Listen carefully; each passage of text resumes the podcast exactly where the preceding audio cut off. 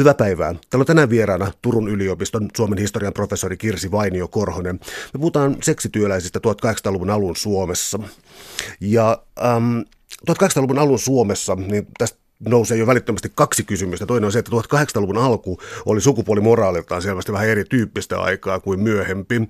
Ja toisaalta Suomikin jakautuu tässä, mutta otetaan tämä ensimmäinen, 1800-luvun alku. Eli oliko vasta tulossa jokin tiukempi seksuaalimoraali vai oliko takana jotain muuta? Se tuntui siltä, että tämä aika oli jotenkin erityinen.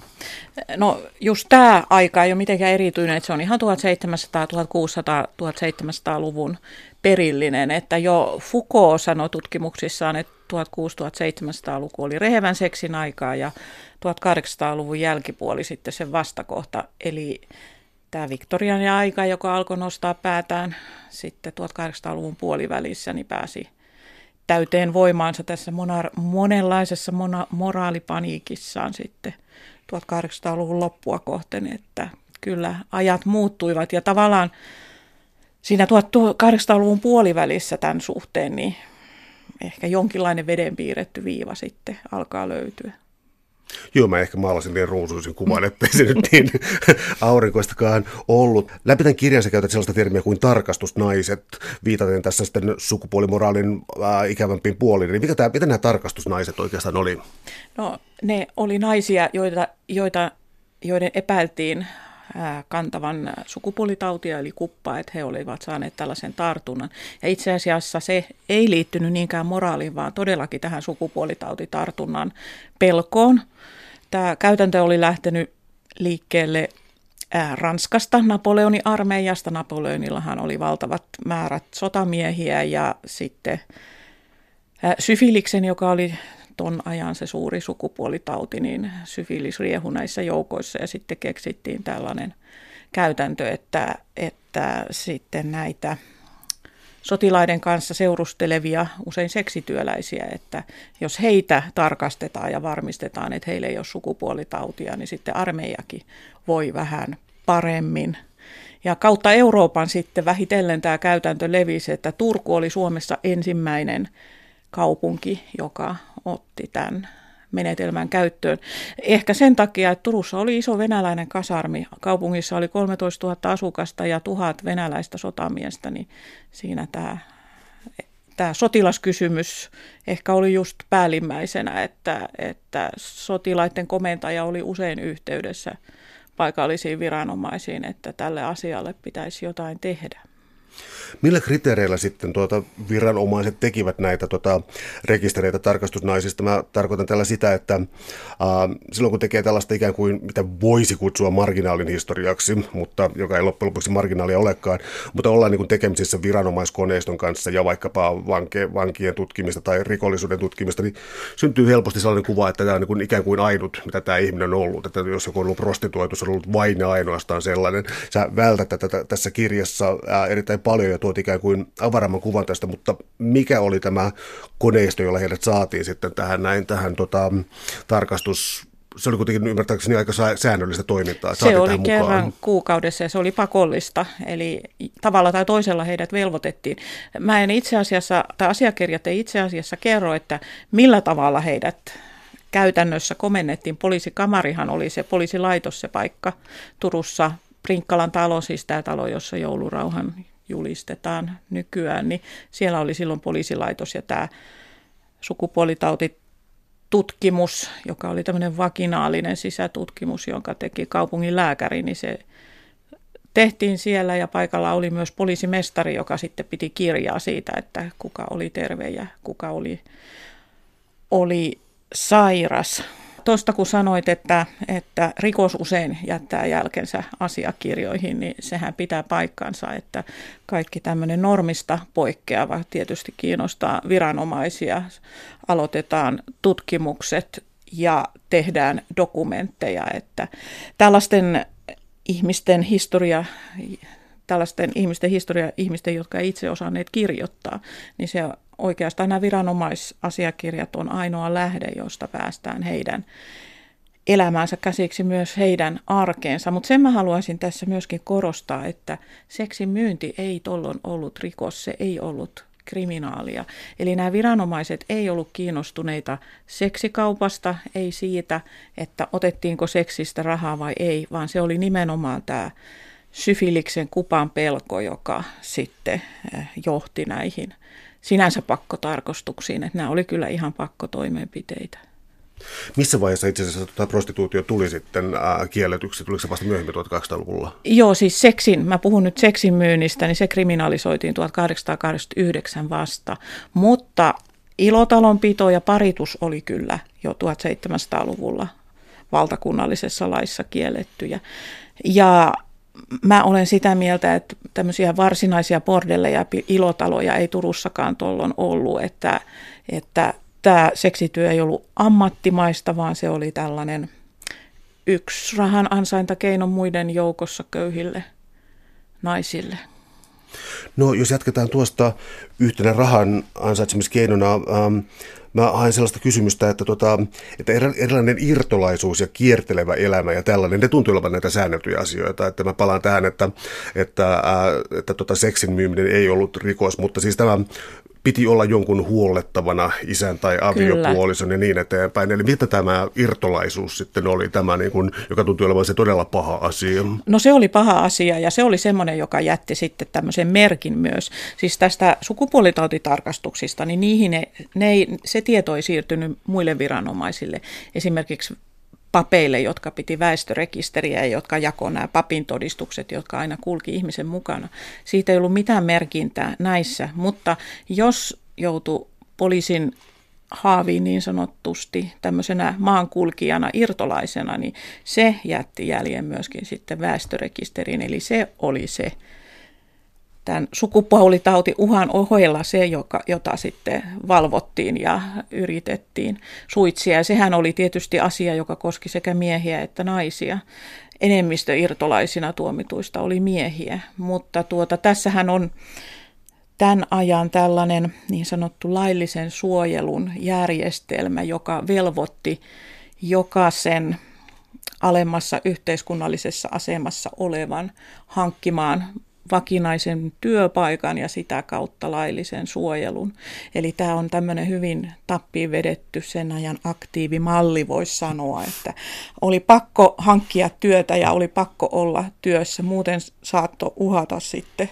Toki useiden varoitusten ja tällaisten jälkeen niin, niin sitten jopa tämmöinen työhuone rangaistustuomio sekä miehiä että naisia. Um, Tuota, miten naisia suojeli tässä tuota, Turku, Turku kotikaupunkina, koska siis mä sain sellaisen kuvan, että ää, syntyperäinen tai siellä synnyttänyt ää, oli aivan eri asemassa kuin sitten kiertolainen, joka ei ollut ikään kuin ehtinyt elää Turussa tai saada sitä vastaavia oikeuksia. Kyllä joo, tässä on ihan selvä ero. Ensinnäkin, että suuri osa näistä naisista oli turkulaisia tai Turkuun lapsena muuttaneita tai jo kauan sitten Turkuun esiin työperässä muuttaneita, että heillä oli asumisoikeus Turussa. Ja Tähän kertoo ensinnäkin siitä, että heillä täytyy olla tuttuja ihmisiä siellä, perheenjäseniä, sukulaisia, ystäviä. Eli he ei ole siinä mielessä tyhjän päällä, että heillä oli verkostoja, joihin saattoi turvautua, jos vähän ikävämminkin kin kävi. Eli, eli täällä oli heille suuri merkitys, vaikka he oli usein hyvin hädänalaisessa asemassa, niin os, suuri osa heistä ei ollut kuitenkaan aivan yksin. Ja sitten toisaalta, jos on tällainen tarkastusnainen, joka oli muualta tullut, jolla ei ollut minkäänlaisia tuttuja sukulaisia perheenjäseniä Turussa, niin silloin paljon nopeammin saatettiin olla tässä irtolaisuuskäsittelyssä, saattoi tulla häädetyksi Turusta ja niin päin pois. Että tässä on selvä ero tosiaan, että oliko kysymys kantaturkulaisesta vai muualta tulleesta. Täällä on tänään siis vieraana Suomen historian professori Kirsi Vainio Korhonen. Me puhutaan seksityöläisistä 1800-luvun alun Suomessa. Ähm, Voitko kertoa vielä tästä, että sulla on suhteellisen laaja aineisto, mutta tuota, äh, kuinka suuresta ihmisjoukosta suunnilleen puhutaan ja jatkaa tätä kysymystä, että ähm, on löytynyt jotain tiettyä siis, nyt mietin sanaa, säätyläisyyttä, yhteiskuntaluokkaa, kurjalistoa, työväkeä. Sulla on myös tällainen niin kuin tausta sille, että keitä nämä suunnilleen on Voisiko sanoa ihmiset. ton ajan termeillä, että rahvas? Rahvas, se on hyvä termi. Se on, se on ton ajan vähän sievistely rahvas kansan ihminen, mutta tuota, tämän ajan ihmiset käytti ihan rahvastakin tähän tähän. Niin, niin, niin, niin mitä heistä? Tota, tämä sun tutkimusaineistosi, ja, tota, eli mistä taustasta nämä seksityöläiset tulivat, eli oliko se säännöllistä ikään kuin, että noustiin sinne, noustiin, anteeksi, oliko se säännöllistä, että tultiin nimenomaan rahvaasta vai oliko siellä erilaista, sanoisiko, luokkakiertoa?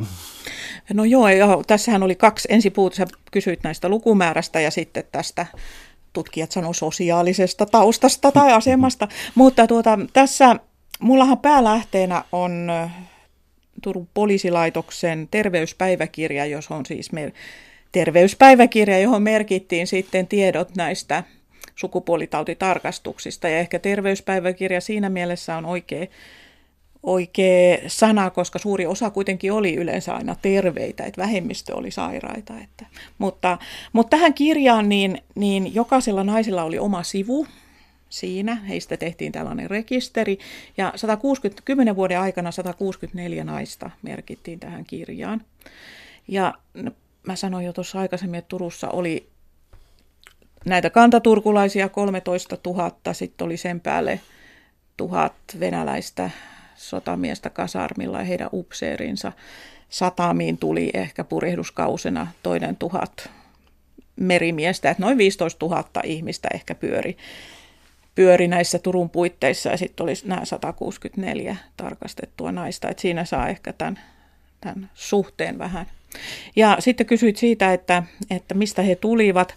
Toki suuri osa oli, jos käytetään nyt tätä rahvasta, että alimmista yhteiskuntaluokista peräisin, mutta kuitenkin ei ihan mahdottoman huonoista olosuhteista, koska valtaosa oli esimerkiksi aviolapsia. Siinähän oli tuossa ajassa ero, että oletko syntynyt avioliitossa vai avioliiton ulkopuolella ja olet mahdollisesti yksinhuoltaja äidin lapsi. Eli suurin osa oli kuitenkin aviolapsia, että se ei ollut ihan niin mahdottoman huono kuitenkaan, ainakaan heillä se lähtökohdat elämälle.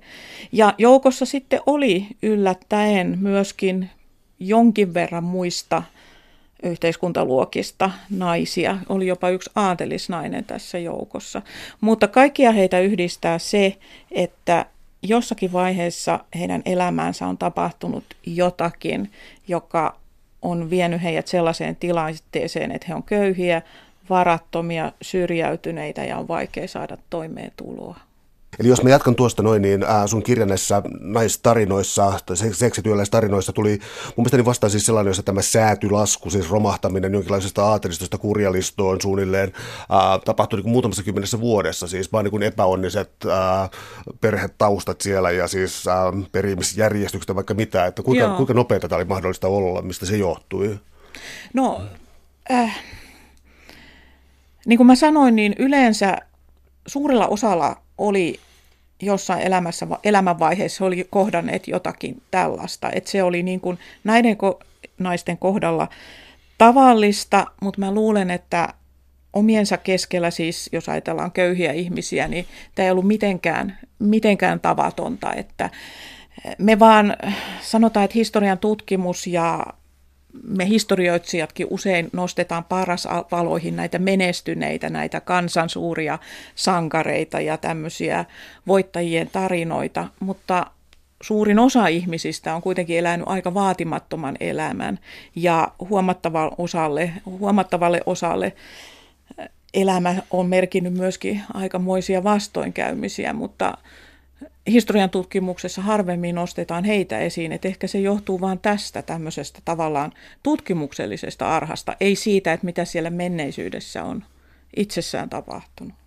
Mikälaisissa olosuhteissa sitten nämä seksityöläiset, eli sä mainitsit tuossa aikaisemmin, että siis paritus oli kiellettyä ja varsinaisia bordelleja luultavasti Turussa ei ollut, mutta asuttiin tietyillä paikoilla kaupungin laidoilla. Oliko tässä jokin järjestys vai oliko se ikään kuin hinta, kysyntä, ää, laki? No mä luulen, että tässä ei ollut sekä, no sanotaan, että ainakaan ei ollut tämmöisiä punaisten lyhtyjä alueita, että nämä naiset jotka asui, osa asui vielä ihan lapsuuden kodissaan, kun puhuttiin siitä, että nämä oli turkulaisia, siis isän, äidin ja sisarusten kanssa tai äidin kanssa, usein se isä oli kuollut, tai, tai sitten asu omien lastensa kanssa. Ja ensisijaisesti näyttää siltä, että ne on, he on hakeneet halpoja vuokrahuoneita kaupungin laidalta, missä niitä siis halvimmalla sai. Tämä on ehkä se suurin ohjaava tekijä, että missä, missä asuttiin. Mutta sitten toki myöskin on sitten tämä seuralaispuoli, että esimerkiksi Sataman liepeillä asu paljon näitä tarkastusnaisia, venäläisten kasarmien liepeillä heitä asuu paljon ja sitten äh, majatalojen, krouvien lähistöllä tai jopa näissä majataloissa ja krouveissa asuu tarkastusnaisia. Et siinä sitten tulee taas nämä asiakassuhteet tämmöiseksi vetotekijäksi. No, tässä oli tiettyjä ammattiryhmiä, jotka nousi esiin. Mä en ollut ihan varma, tota, että oliko ne todellisia ammattiryhmiä vai oliko niitä, jotka oli ikään kuin päätyneet asiakirjoihin ammatteina, mutta siis erityisesti Oliko siinä tässä aikalaiskeskustelussa, jossa siis tota, majatalossa ja krouveissa työskennelletä ää, ei naimisissa olevia naisia, niin näitä pidettiin nimenomaan tällaisena ryhminä, jotka, jotka oli ehkä vähän epäilyksen alaisia? Niin siis tuon, tuon ajan aikana puhuttiin esimerkiksi krouvipiioista, kyllä, ja tämä ei ollut mikään suomalainen keksintö, että esimerkiksi Ruotsissa, kun siellä luotiin samanlaista järjestelmää, niin, niin lainsäädäntötekstin perusteluissa luoteltiin tiettyjä sekä mies- että naisryhmiä, jotka, joilla oli tämä sukupuolitautiriski.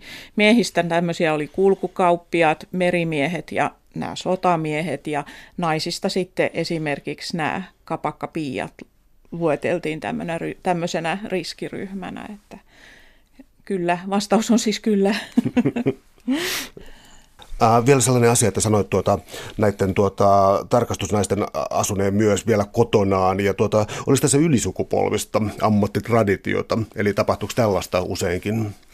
Ei tapahtunut usein, mutta sitä oli jonkin verran, mutta, mutta hyvin harva tapaus nähdäkseni itse asiassa. että on tämmöinen, että on äiti ja tytär asuu yhdessä ja äidillä on jo ollut pitkä, sanotaan kymmenkunta aviotonta lasta, joka ilman muuta, eikä isistä ole mitään tietoa, että on 20 vuoden ajan ollut säännöllisesti raskaana ja sitten tytär jatkaa niin kuin samaan malliin, niin tämä, tämä tietysti kertoo tämmöisestä ylisukupolvisuudesta, mutta valtaosa valtaosalla niin kuin ei ole tällaista, että ennemminkin se on sitten se, ne elämänvaiheet, elämän kohtalot ja tämmöiset ulkoiset ongelmat, jotka sitten jonkun tietyn yksilön kohdalla on, on ajanut heidät tämmöiseen ratkaisuun.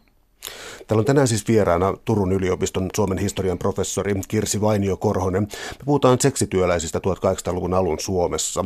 No valtion laajassa mielessä niin oli jonkinlaista otetta, siis me tarkoitan sitä, että oli tämä niin kuin sairaanhoidollinen tehtävä, mikä tässä tuli, mutta sitten oli myös siis papin kirjoja ja muita tällaisia asioita, mistä saadaan sitten niin kuin vihjeitä, minkälaista perheelämää tai muuta vietettiin ja tästä irtolaisuudesta tällaisia Mainitsitte siis tällaisia tärkeitä tekijöitä kuin lukutaito, ää, ehdottomasti siis ripille pääsy siis jo niin kuin avio, avioliiton kautta ää, ja tota, mahdolliset oppimishankaluudet ja tällaisia, tällaisia tekijöitä. Ää, mikä olisi ollut tällainen niin kuin ikään kuin turvallinen kiinteä suhde maailma? Olisiko tullut kirkon kautta ripin kautta? Onko se sellainen mm. keskeinen tekijä? No, Aleksis Kiven seitsemän veljestä, tämä ikoninen veljessarja, niin kyllähän siinä on esimerkki, että kyllä se lukeminen, oppiminen kannatti ja se oli pakollista. Siis tässähän on kysymys nimenomaan siitä, että jokaisen tuli, jokaisen miehen ja naisen, tytön ja puijan tuli oppia lukemaan. Ja tämä lukemaan, op, siis piti oppia lukemaan uskonnollisia tekstejä, raamattua, virsikirjaa, mutta tietysti teksti, sitä, sillä taidollahan voi lukea mitä tahansa. Mutta se oli siis kirkon tavoite ja, ja kirkko, kirkko hallinnoi tätä lukutaidon opetusta ja, ja vasta sitten kun osasi lukea, niin pääsi ripille, ehtoolliselle. Ja tämä taas sitten oli sekä miehillä ja naisilla niin edellytys sille, että sai luvan, pääsi avioliittoon. Ja niin kuin nykyäänkin, niin silloin niin selvästi oli ihmisiä, jotka ei kerta kaikkiaan oppineet lukemaan. Siis voiko puhua heikkolahjaisista tai ehkä jonkin, jonkin asteisista kehitysvammaisuudesta jopa, niin sehän on ihan selvää, että ei tällainen ihminen, vaikka hän yrittäisi kuinka, niin hän ei välttämättä opi lukemaan. Mutta tässä ei ollut minkäänlaista armoa, eli jos ei lukemaan oppinut, niin ei päässyt ripille, ei ehtoolliselle ja ei ollut oikeutettu solmimaan avioliittoa. Ja jos on kysymys naisista, joille avioliitto oli hyvin tärkeä elatusmuoto kuitenkin tollon, että, että se, se turva ja elatus tuli kuitenkin siitä avioliiton piiristä, niin, niin siinä tilanteessa, että jos tämä oli täysin poissuljettu vaihtoehto, niin se jo kavensi sitten aika tavalla tätä, tätä elämän visiota, niin että sillä saattoi olla. Ja mä oon tässä, se oli mulle itsellänikin yllätys, mä en ole koskaan ajatellut tätä, mutta kun mä rupesin selvittämään näiden muutamien todella onnettomien naisten taustaa ja sieltä löytyi sitten tämä lukutaidottomuus, niin, niin sitä tavallaan avasi munkin silmät, että hyvä tavaton, että tämmöiset ihmiset, joilla ei ole tätä kykyä, että he on niin kuin, syrjäyty jo lähtökohtaisesti tässä, tässä yhteiskunnassa. Ja nämä raukat naiset, vielä sitten siellä oli yksikin, joka oli hän 40-vuotias, hän yritti oppia lukemaan, mutta ei vaan onnistunut. Niin kyllä se on aika kova ollut.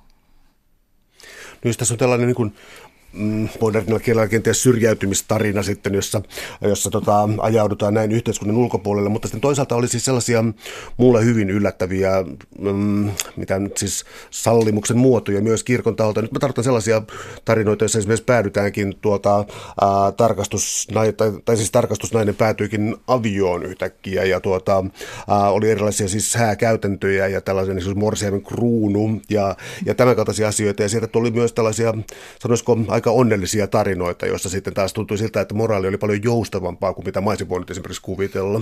Kyllä, joo. Tää, nämä on usein äh, yllätyksiä lukijoille, jotka ei tunne niin hyvin äh, vanhempaa historiaa. Että sä oot ihan oikeassa, sä oot tehnyt ihan oikeanlaisia, oikeanlaisia päätelmiä. Ensinnäkin niin äh, tämä, että oli näiden sukupuolitautitarkastusten piirissä, niin ei tosiaan ollut mikään loppuelämää tahraava ja leimaava asia. Se, on, se näkyy ihan selvästi, koska noin neljäsosa näistä naisista solmi avioliiton ja, jo, ja sai aviolapsia ja asettu elämään ihan perheelämää esimerkiksi Turkuun. Ja usein sitten tämä aviomieskin oli sieltä aika läheltä jostakin. Hän ei ollut tällainen, joka olisi jotenkin ollut epätietoinen tämän naisen taustoista. Että selvästi varmasti tiesi, että – mitä nainen on ennen, ennen tehnyt. Eli tämä jo kertoo siitä, että tämä ei ollut kuitenkaan semmoinen, ainakaan osalle näistä naisista, niin ihan, ihan mahdoton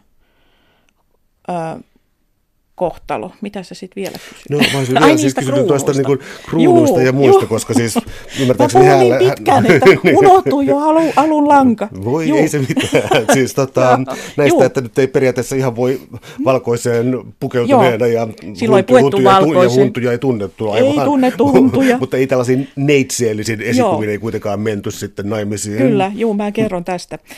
Joo, ja sitten tosiaan kun kysyit tuosta morsianten erilaisesta kohtelusta, niin nimenomaan kirkko laittoi heitä vähän erilaisiin kategorioihin. Eli tällainen nainen, joka oli synnyttänyt ennen avioliittoa, niin hän ei saanut kantaa niin sanottua morsiammen kunniakruunua, eli morsiuskruunua. Se saattoi olla tämmöinen monta kiloa painava metallikruunu, tai sitten ihan vaan kultapaperista ja paperikukista tehty kruunu, mutta kruunu kuin kruunu, niin sitä ei saanut kantaa ja jos nainen sitten kuitenkin halusi koristautua kruunuun ja ei ollut siihen oikeutettu, niin siitä saattoi rapsahtaa jopa sakot kirkolle, että se oli näin tiukka. Mutta se raja meni nimenomaan siinä lapsen synnyttämisessä. Esimerkiksi osa näistä mun tutkimista naisista, että jos he eivät olleet synnyttäneet lapsia ennen avioliittoa, niin kyllä he sai yhtä lailla pukea tämän neitsyt morsiamen kunniakruunu, vaikka he olisi ollut kymmenen vuotta täällä sukupuolitautitarkastuksissa. Eli, eli en mä tiedä, onko tämä sitten yhteiskunnan ulko- ulkokultaisuutta, että jos on tämmöinen selvä merkki avioliiton ulkopuolista seksistä, niin kuin lapsi, niin sitten ei, mutta muuten ei sitten katsottu niin tarkkaan. Sukupuolitauti ei riittänyt. Tuota, pysytään vielä tässä kupassa nyt hetken aikaa, koska tuota, ähm, no, mulla on paljon aukkoja historiassa ja lääketieteessä mä sitäkin enemmän, niin tuota, äh, tuota, mä olin yllättynyt siis tästä kuppahoidon kestoista ja siis elohopea, elohopea joka on kuitenkin aika paha myrkky, siis sen käyttämisestä ää, pitkään siis ennen antibiootteja tietysti tai penisiliiniä ja antibiootteja, niin tota, ää, tuota siis tarttuiko kuppa todellakin siis niin kuin jatkuvasti uudelleen ja uudelleen vai muuttuiko se aktiiviseksi sitten taas uudelleen ja uudelleen? Tämä jälkimmäinen, mm. siis se kuppa, kuppaahan nähtä, mun nähdäkseni niin ei näillä elohopeahoidoilla pystytty. Se saatettiin saada oireettomaksi, se saattoi olla vuosikausia oireeton, mutta puhutaan toisen ja kolmannen vaiheen kupasta, että sitten se saattoi puihjeta uudelleen ja aina ikävämpänä. Ja tämä, sykli saattoi olla kymmeniä vuosia, että vasta sitten 30 vuoden päästä ehkä sitten sai sen tertiäri kupan, joka sitten oli aika, se oli niin vaikea jo sitten, että siihen usein sitten kuoltiin. Mutta tosiaan, jos ajatellaan sitten tuon ajan ihmisten elinikä ja elinkaarta, niin jos sä saat kupan 30-vuotiaana, niin ehkä sitten ei tullut enää sitä 60-vuotispäivää, että kuoltiin sitten jo johonkin muuhun, muuhun tautiin. Että. Mutta joka tapauksessa niin tämä, syfilis, joka siis Eurooppaan rantautui Amerikasta 1400-luvun lopulla, 1500-luvun alussa, niin se oli vuosisatoja pelätyin sukupuolitauti. Ja tosiaan tämä hoito oli elohopea, joko ulkoisesti tai sisäisesti, joka tosiaan on paha myrkky ja, ja ne oli hyvin kivuliaita ja epämiellyttäviä ne hoidot just sen takia, että ne tehtiin todellakin myrkyl, myrkyllä ja, ja kuppa oli siitäkin ikävä, että se aiheuttaa äm, tämmöisiä rakkuloita ja haavaumia sekä sukuelimiin että suuhun. Ja se voi tarttua myös näistä suun rakkuloista ja haavoista.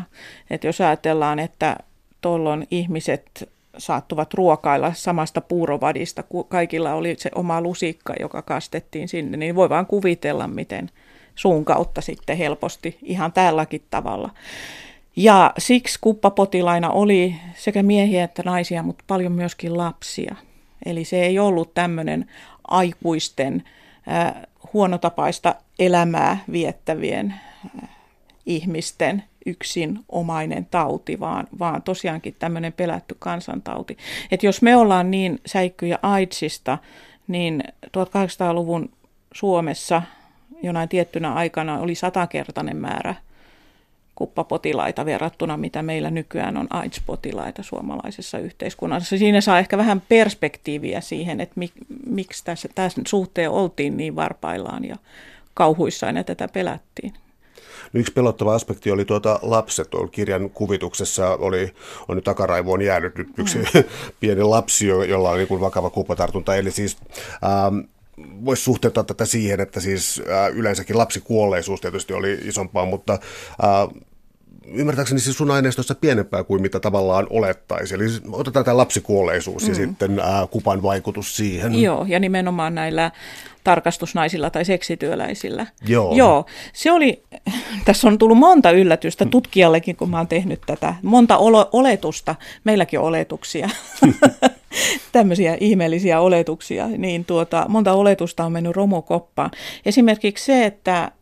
Ähm, osalla tarkastusnaisista, tai sanotaan pu, noin puolet sai lapsia sinä aikana, kun he oli näiden tarkastusten piirissä. Ja etenkin nämä naiset, jotka asuu vielä, oli aika nuoria, asuu vielä lapsuuden kodissa vanhempiensa kanssa tai ehkä äidin kanssa tai, tai jonkun sukulaisen kanssa yhdessä, oli se sitten vaikka isoäiti, niin kun he sai lapsia, niin näiden elinolot näyttää olevan ihan samanlaisia kuin muillakin turkulaisilla lapsilla. Eli nämä lapset eivät kuolleet sen tiheämmin kuin muutkaan, että, että he, äh, he niin kuin pysy hengissä ihan siinä, missä muutkin turkulaislapset. Että se oli mulle yllätys. Mä olin ajatellut etukäteen, että joo, että tämä seksityö niin kuin jotenkin näkyy tässä, mutta ei. Mutta se, missä se sitten näkyy, että jos on tällaisia naisia, jotka oli saanut tämän sukupuolitautitartunnan, ja jos he tuli raskaaksi, niin yleensä kuppahan tarttuu jo sikiöön. Ja se merkitsi sitten sitä, että lapsi syntyi joko kuolleena tai sitten hän todella sairasti jo syntymässään kuppaa ja se oli vauvalle niin paha sairaus, että se usein johti hyvin, hyvinkin nopeasti sitten kuolemaan. Että näiden, näiden lasten kohdalla, että jos äiti oli tosiaan saanut sen syfilis-kuppatartunnan, niin se ennuste oli tosi huono ja kohtalo oli tosi kova. Ja tässä esimerkiksi sitten, kun että jos lapsellakin oli se syfilistartunta, niin häntä hoidettiin sitten kuppasairaalassa ja, ja sinnehän sitten yleensä nämä vauvat meni sitten äitiensä kanssa. Saattoi olla, että molemmat oli samaan aikaan näissä elohopeahoidoissa tai sitten vaan tämä vauva ja äiti oli siellä mukana sitten hoitamassa vauvaansa siellä sairaalassa. No oliko yleistä sitten taas tällainen äh, kuolleiden lasten piilottaminen tai laittomat abortit ja juuri tällaisten kuppalaisten välttäminen, kun meidän ulkoministeriömmekin niin sanotulla virkamatkan vapaa-ajalla pitää abortin vastaisia tilaisuuksia, no. niin, tai siis osallistuu niihin, niin oliko paljon peittelyä ja tällaisia? No tässä sanotaan, että Tämä voi tuntua, kuulostaa ihan mielipuoliselta, mutta jollakin tavalla tämä sukupuolitautitarkastusjärjestelmä toimi tässä suhteessa nähtävästi ennaltaehkäisevästi, koska ne ta- tarkastuksia oli joka kuukausi. Eli siellä sitten kaupunginlääkäri selvästi havaitsi jossain vaiheessa, että ahaa, tämä nainen on raskaana. Ja tämä tieto raskaudesta merkittiin myöskin aina tähän niin sanottuun terveyspäiväkirjaan. Eli tämän naisen raskautta ja myöskin synnytystä ja jäl- synnytyksen jälkeistä olotilaa seurattiin kaupungin lääkärin toimesta ja näistä, tästä on jäänyt merkintöjä näihin asiakirjoihin. Eli kun se raskaus oli seurannassa, niin silloin ei ollut oikein mitään mahdollisuuksia yrittää synnyttää missään piilossa, kun kaikki jo viranomaiset tiesivät, että lapsi on tulossa, niin tavallaan tässä aine, mun aineistossa näillä naisilla, jotka toimi seksityöläisinä, niin ei ole ainuttakaan aborttitapausta, ei ole ainuttakaan tällaista lapsenmurhatapausta tai, tai kuolleen lapsen piil, piilottelua sinä aikana, kun he on näiden tarkastusten piirissä. Tämä ei tietenkään tarkoita sitä, etteikö heidän elämässä olisi muuten saattanut olla tämmöisiä tapahtumia, mutta silloin kun he oli tässä viranomaiskontrollissa, niin se nähtävästi esti Ää, tässä ei ole varsinaista vertailevaa aineistoa, mutta ää, ymmärtääkseni asiaa voisi kuitenkin suhtauttaa lapsikuolleisuuden tuollaisen suhteen Helsinkiin tuona aikana. Eli oliko Turussa todellakin jotenkin ää, edistyneemmät lääketieteelliset olosuhteet tai jotain tällaista? Ei, ei varmasti. Se ei johdu, mä katsoisin, että, että, tämä, että nämä lapset pärjäs ne todellakin parjas paremmin kuin helsinkiläisten prostituoitujen lapset 1800-luvun lopulla aika paljonkin paremmin. Niin se johtui siitä, että nämä, nämä, oli turkulaisia naisia, heillä oli hyvät paikalliset verkostot, he olleet yksin siellä näiden lastensa kanssa ja he myös itse hoitivat omat lapsensa. Sitten 1800-luvun lopulla niin yhteiskunta erotti prostituoidun ja hänen lapsensa. Prostituoitu ei saanut pitää lastaan luonaan. Ja usein sitten esimerkiksi tuolloin Helsingissä niin prostituoidut oli muualta tulleita yksinäisiä nuoria naisia. Heillä ei ollut ketään siellä ketään tukemassa siellä, siellä suuressa kaupungissa. Että heidän, tila, heidän tämmöinen yhteiskunnallinen ja sosiaalinen äm, tilanteensa oli ihan erilainen. Että mä näkisin, että se lähtee nimenomaan tästä. Ja sitten vielä sen sanoisin, että tämä, että nämä tarkastusnaiset, he olivat siellä omiensa keskellä, mahdollisesti vielä asuivat lapsuuden kodissaan, niin mun mielestä sekin kertoo siitä, että ei he niin kauhean syrjäytyneitä tai syrjättyjä siellä omiensa keskuudessa ollut. Siis sen köyhän väen keskuudessa. Jatketaan näistä sosiaalista siteistä vielä. Siis täällä on tänään siis vieraana Turun yliopiston Suomen historian professori Kirsi Vainio Korhonen. Me puhutaan, ja me puhutaan seksityöläisistä 1800-luvun alun Suomessa. Niin, näistä sosiaalista verkostoista vielä. Yksi, yksi tärkeä tuntui olevan kummien verkosto, joka hämmästytti laajuudessansa ja kirjavuudessaan. Mikälainen instituutio tämä oli? No, kummit oli ton ajan yhteiskunnassa tärkeitä. Äh, oli tavoitteena, että kaikilla lapsilla oli kummeja ja kummien määrä kertoi myöskin sosiaalisesta asemasta, että aatelislapsilla saattoi olla 20 kummia, mutta ihan tuommoisella, jos puhutaan nyt tästä rahvaasta, mitä termiä tuossa aikaisemminkin käytettiin, niin 345 kummia oli ihan tämmöinen normi. Ja myös kummit oli osa tämän lapsen tällaista sosiaalista verkostoa. Ja myös heillä oli tavallaan paljon enemmän tämmöistä sanotaan moraalista velvoitetta seurata kummilastaan ja tarvittaessa auttaa ja ihan eri elämänvaiheissa. Eli, eli ne oli tämmöinen yksi lisäresurssi tämän ajan lapsille. Mitä oikeastaan oli kirkottaminen, mitä myös sitten tapahtui tällä tavalla siteenä yhteiskuntaan? Joo, tämä kirkottaminen on tämmöinen termi, joka varmaan harva, harva tuntee ja tietää. Äh, aina tonne itse asiassa aina vuoteen 1963 asti Suomen kirkkolaissa oli siis ihan siihen aikaan asti, kun mäkin olen ollut jo tässä maailmassa, niin Suomen kirkkolaissa oli määräys, että synnyttänyt nainen piti ottaa uudestaan seurakunnan jäseneksi. Tämä on jo, tämä periytyy jo vanhasta testamentista, juutalaisista käytännöistä, joka katsoi, että synnyttänyt nainen oli saastainen ja hän oli puhdista, hänet oli puhdistettava synnytyksen jälkeen, jotta hänen kanssaan voitaisiin olla uudestaan kanssakäymisissä. No luterilainen kirkko tai protestanttiset kirkot, jotka syntyi 1500-luvulla, niin heidän mielestään niin tämä sinänsä tämä ajatus saastaisuudesta, niin se, se ei heidän mielestään pitänyt paikkansa, mutta he silti säilytti tämän niin sanotus kirkotusseremonian osana kirkollisia seremonioita. Ja se oli ainakin kirkon näkökulmasta ja ihan kirkkolaissa määrätty pakolliseksi kaikille synnyttäleille naisille. Mutta tässäkin sitten kirkko taas katso naisen siviilisäätyä, eli jos oli aviovaimo, niin hänet otettiin lähinnä tämmöinen riemuhuudoin ja kiitos rukouksin uudelleen seurakunnan jäseneksi hyvänä äitinä. Mutta jos oli kysymys aviottoman lapsen synnyttäneestä naisesta, vaikka, vaikka olisi ollut se isäkin tiedossa ja isä olisi ollut tunnustanutkin lapsen, niin, niin tällainen nainen, kun hänet kirkotettiin, niin hän joutui papiston nuhdeltavaksi. Hänen piti polvistua papin eteen ja ottaa nöyrästi vastaan nämä kirkolliset nuhteet ja päälle vielä sitten maksaa sakkoa tästä, tästä rikkeestä, että hän oli synnyttänyt, harrastanut seksiä avioliiton ulkopuolella ja synnyttänyt lapsen. Siis tämä koski kaikkia naisia, ei, ei tarkastusnaisia tai seksityöläisiä, vaan kaikkia suomalaisia tai ruotsalaisia naisia tuonne yhteiskunnassa. Niin. Joo.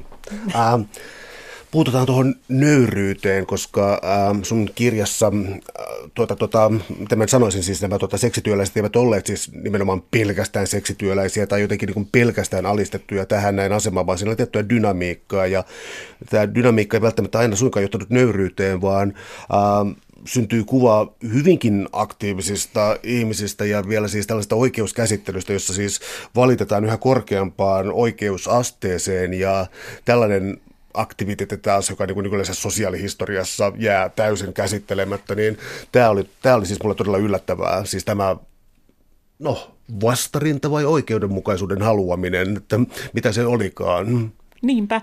Ja mun täytyy sanoa, että mulle historian tutkijana, niin se oli myöskin ihan täydellinen yllätys. Ja tässä, jos mä voin vielä koukata tänne kirkotuksiin takaisin lyhyesti, myös näiden piirissä niin nämä tarkastetut naiset osoitti tällaista omapäisyyttä.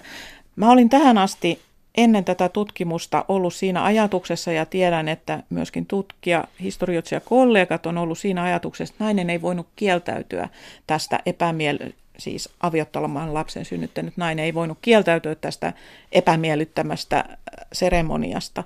Mutta mulla oli suuri yllätys, että nämä, osa näistä tarkastetuista naisista, seksityöläisistä, he kieltäytyi, he kieltäytyi vuodesta toiseen, he ei menneet paikalle, he jätti tämän ihan, ihan huomiotta tämän kirkkolain kohdan. Ja papisto ei sitten voinut tehdä muuta kuin kirjoittaa tämmöisiä vihaisia muistiinpanoja väestörekisteriin, että ei saapunut kirkotettavaksi, ei ole kir- on synnyttänyt jo kolme neljä lasta, ei ole koskaan kirkotettu, ei käy ehtoollisessa, ei osallistu seurakuntaelämään. Eli että heillä oli mahdollisuus kieltäytyä tällaisesta hyvin nöyryyttävästä toimenpiteestä, niin se oli mulle yllätys. Ja että he teki sen. Sekin, siis osoittivat niin kuin sillä tavalla, että he ajattelee tästä asiasta näin, että en, en tule sinne. Mutta sitten toinen tämmöinen miljö, jossa, joka oli myöskin mulle yllätys, että sitten, että jos kävi niin, että seksityöläinen joutui tämmöiseen irtolaisuustutkintaan, siis katsottiin, että hänellä ei sitten ollut riittävän äh, tämmöistä vakaata toimeentuloa, vakinaista työpaikkaa, työnantajaa, poliisiviranomaiset alkoi tutkia ja saattovat antaa sitten tuomionkin, ja se oli aluksi ensimmäisellä kerralla puoli vuotta pakkotyölaitosta eli kehruuhuonetta. Niin suurin yllätys oli se, että nämä naiset oikeastaan vaan harva tyyty tähän kohtaloon ja päätökseen, että lähes kaikki valittivat. Heillä oli oikeus valittaa, se oli ihan laissa, että tämän tyyppisistä tuomioista saa valittaa. Ja valitusportaita oli useita ja viimeinen porras oli maan hallitsija eli keisari. Et keisariltakin saattoi anoa armoa Turun poliisikamarin irtolaisuuspäätöksestä. Ja suuri yllätys oli, että, että näitä oli useita näitä prosesseja, jotka, jotka nämä naiset vei sinne keisarille asti. Suurin osa ei saanut sitä armoa tai vapautusta, mutta sitten oli joukko, osa, pieni osa, jotka se päätös muutettiin, että ei se, ei se ihan turha ollut. Mutta itse tämä, että he, he niin kuin ei taipuneet näihin tuomioihin, niin se oli mulle yllätys. Kyllä he sitten istuneet, jos, se, jos ei sitä armoa tullut, niin eihän siinä muu auttanut kuin mennä sinne pakkotyölaitokseen. Mutta. Nämä kehruulaitokset, tuota, ne oli ilmeisen pelättyjä, eli olosuhteet oli kai niissä aika kovia. No tähän tulokseen mä olen tullut, mä olen vähän poht, ottanut selvää siitä, että minkälais, minkä suuruisia työvelvoitteita siellä. Naisethan tuota, naisten pakkotyö oli tekstiilityötä, se oli kehruuta tai kankaan kudontaa, ehkä ompelua. Eli nämä työmäärät, tämä tinki, mikä piti saada aikaiseksi, niin ne oli kyllä ihan epäinhimillisiä. Kova, kovaa työtä ja nähtävästi siksi kuitenkin nämä naiset yritti välttää sen viimeiseen asti. Ja toinen tekijä oli tietysti se, että tästä kehruhuonetuomiosta tuli se merkintä sinne väestörekisteriin. Eli siitä muodostui tällainen rikosrekisteri, joka seurasi sitten ihmistä hänen papin todistuksessaan, meni hän sitten minne tahansa. Eli se oli tämä seksi, seksityö, rahanottaminen seksistä, se ei jättänyt mitään jälkiä lähteisiin. Nämä sukupuolitautitarkastukset, ne ei levinneet siellä te, sieltä terveyspäiväkirjasta mihinkään, mutta tämä kehruhuonetuomio tai pakkotyötuomio, niin se seurasi sitten pitkään mukana, jos, jos se siihen asti niin kuin jouduttiin. Eli jos vielä palaa tuohon, mitä ihan alussa käsiteltiin, niin siis tämä, tämä äh, lääketieteellinen toiminta ei siis ollut rangaistusmuoto eikä sellaisena. Se sitten. ei ollut rangaistusmuoto, vaan se ensisijainen tehtävä oli, oli hillitä tätä tai padota tai hillitä sukupuolitautitartuntojen leviämistä. No kaupunkielämää rytmitti sitten tietysti sellaiset asiat kuin markkinat esimerkiksi ja tällainen tietty vuotuinen rytmi, mikä Turussakin sitten kertaantuu ja muissa vähänkin iso, isommissa kaupungeissa. Eli näkyykö tämä sitten jollakin tavalla katukuvassa tai, jossain, tai sairaustilastoissa tai jossain tällaisissa? Näkyykö tai juoppoustilastoissa. Tai juoppoustilastot, niin totta joo. Kyllä, siis äh, markkinathan oli Tonaja-festivaalit. Täällähän on just paljon puhuttu Weekend-festivaalista Helsingissä, niin musta tuntuu, että Turun markkinat oli kyllä vielä astetta eläväisemmät kuin nämä Helsingin Weekend-festivaalit. Eli Tonaja, tuossahan, tuolloinhan viinaa sai myydä suht vapaasti, eli ei ollut vielä ajatuksia raittiudesta, että ei käytettäisi alkoholia ja markkinat oli tämmöinen aika, jolloin myös työväestöllä oli vapaata ja työväki oli usein saanut juuri palkkansa ja, ja viina oli sitten yksi hyödyke, johon se meni ja viina virtasi tuon ajan markkinoilla. No toki siellä sitten myös oli kaupan kaikkea muuta, eli se oli paikka, jossa saattoi sitten tehdä ostaa hyödyllistä ja myös tehdä turhia, turhuuksia ja, ja, ja naiset ostivat kaikkea muotiin liittyvää rihkamaa ja mitä vaan, mutta tota, erityisesti tosiaan tämä virvoketarjoilu, erilaiset pop-up-ravintolat oli tämä markkinoiden ohjelmien kestosuosikki ja sitten näissä pop-up-ravintoloissa, niin siellä oli markkinapiikoina sitten esimerkiksi näitä tarkastusnaisia, että he anniskeli siellä viinaa ja ruokaa ja nähtävästi sitten myöskin harjoittivat seksikauppaa. Että nämähän oli valtavia tapahtumia, että Turunkin väkiluku kolminkertaistui tämmöisinä markkinapäivinä, että ihmisiä tuli, niitä tuli laivoilla jokea pitkiä kaikkia te, mahdollisia teitä ja talvella vielä lume, lumen päällä reki, rekien kanssa, että et elämää ja vilskettä riitti. Ää, miten sellainen asia, tuota, viittasit tuossa ihan alussa siis siihen ikään kuin, että viktoriaalinen moraali sitten vasta ikään kuin tiukesi tai teki ikään kuin seksuaalisuus oli ikään kuin kaikkialla läsnä ja siksi niin tarkasti valvottava ja viittasit tuossa Michel Foucaultkin tuohon, niin mä olisin kysynyt sellaisen vähän anteeksi spekulatiivinen kysymys, mutta ikään kuin intiimisuoja siis. Minkälaista intiimisuojaa ihmisellä oli, koska kun katsoo, minkälaisissa olosuhteissa asuttiin ja sitten mm-hmm. mietittiin, että salavuoteutta on tapahtunut siellä tai täällä, niin herää kysymys siitä, että oliko intiimi elämää, siis siinä mielessä, että se oli privaattia. Oliko privaattia olemassakaan? No, Köyhälläkin ihmisillä saattoi olla tämä vuokrahuone, joka, johon hänellä oli ihan oma avain ja sen oven saattoi laittaa lukkoon. Mutta yleensä köyhällä ei ollut varaa sellaiseen ylellisyyteen, että hän olisi asunut siinä yhdessä huoneessa yksin. Eli yleensä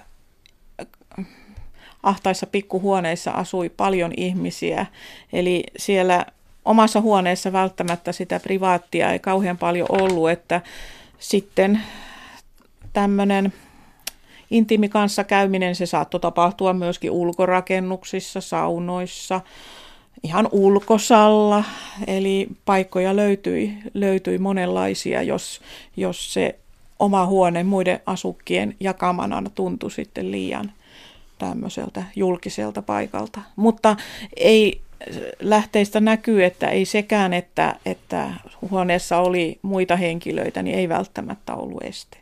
Täällä on tänään siis vieraana Turun yliopiston Suomen historian professori Kirsi Vainio Korhonen. Me puhutaan seksityöläisistä ja heidän elämästään 1800-luvun alun Suomessa. Uh, sun kirjan loppupuolella tulee, sanoisiko, että jos tulee sellainen ähm, halu lukea kirjaa jotenkin sosiaalisena surkeana kertomuksena tai jotain, ja tätä kirjaa ei tulisi mielestäni niin lukea, niin tämä tulee aivan tota, vastakkainen tarina tässä kirjan lopussa, jossa siis tuota, ähm, Regina Kingelin ruumissaatto, joka on tuota, kuvattu tässä, ja se oli mun mielestäni kaunis kohtaus tässä. Voisit sä tätä avata? Joo, Regina Kingelin tai Chingelin, mä en tosiaan tiedä, että, että miten tämä loppujen lopuksi, miten hän itse on tämän lausunut, mutta mä itse sanotaan nyt Kingeliin sitten. Regina Kingeliin, niin äh, hän oli maaseudulta muuttanut Turkuun, naimaton äh, vanha piika, joka päätyi sitten aika kypsällä iällä näiden sukupuolitautitarkastusten piiriin, mutta hänellä oli hyvin erikoinen perhetausta. Hänen esivanhempansa oli aikanaan lähteneet Turusta muualle Suomeen jo 1600-luvun lopulla ja heistä oli tullut tämmöinen varakas pappissuku sitten lähtenyt liikkeelle. Ja monessa sukupolvissa oli kirkkoherroja ja kappalaisia ja ehkä vähän fiinimpiäkin pappismiehiä sitten tässä suvussa. Ja tästä suvusta oli myöskin lähtöisen yksi tämän ajan Turun, siis tämän Turun, mitä mä tutkin, niin kaikkein rikkain mies Abraham Kingelin. Hän oli tämä Regina Kingelinin pikkuserkku. Mutta tämä Regina Kingelinin isä ja isoisä, niin ne oli tällaisia surun, suvun mustia lampaita. Eli he eivät olleetkaan lähteneet yliopistoon lukemaan papiksi, vaan, vaan vi, olivat viettäneet tätä niin sanottua vähän kiertelevää elämää ja sitten päätyneet täysin epäsäätyisiin avioliittoihin joidenkin ää, talonpoikaistalojen nurkkiin. Elättivät itseään maalaiskäsityöläisinä, jos, jos sellaisinakaan, että, että hyvin tämmöistä, hyvin, ajautuvat hyvin vähävaraisiin oloihin. Regina Kingenillinäkin oli paljon sisaruksia ja sisaruksia oli paljon laps, sisaruksilla oli paljon lapsia kaikki eli maa, Suomen maaseudulla aika köyhissä oloissa. Joten Reginakin lähti sitten paremman elämän perässä nähtävästi Turkuun.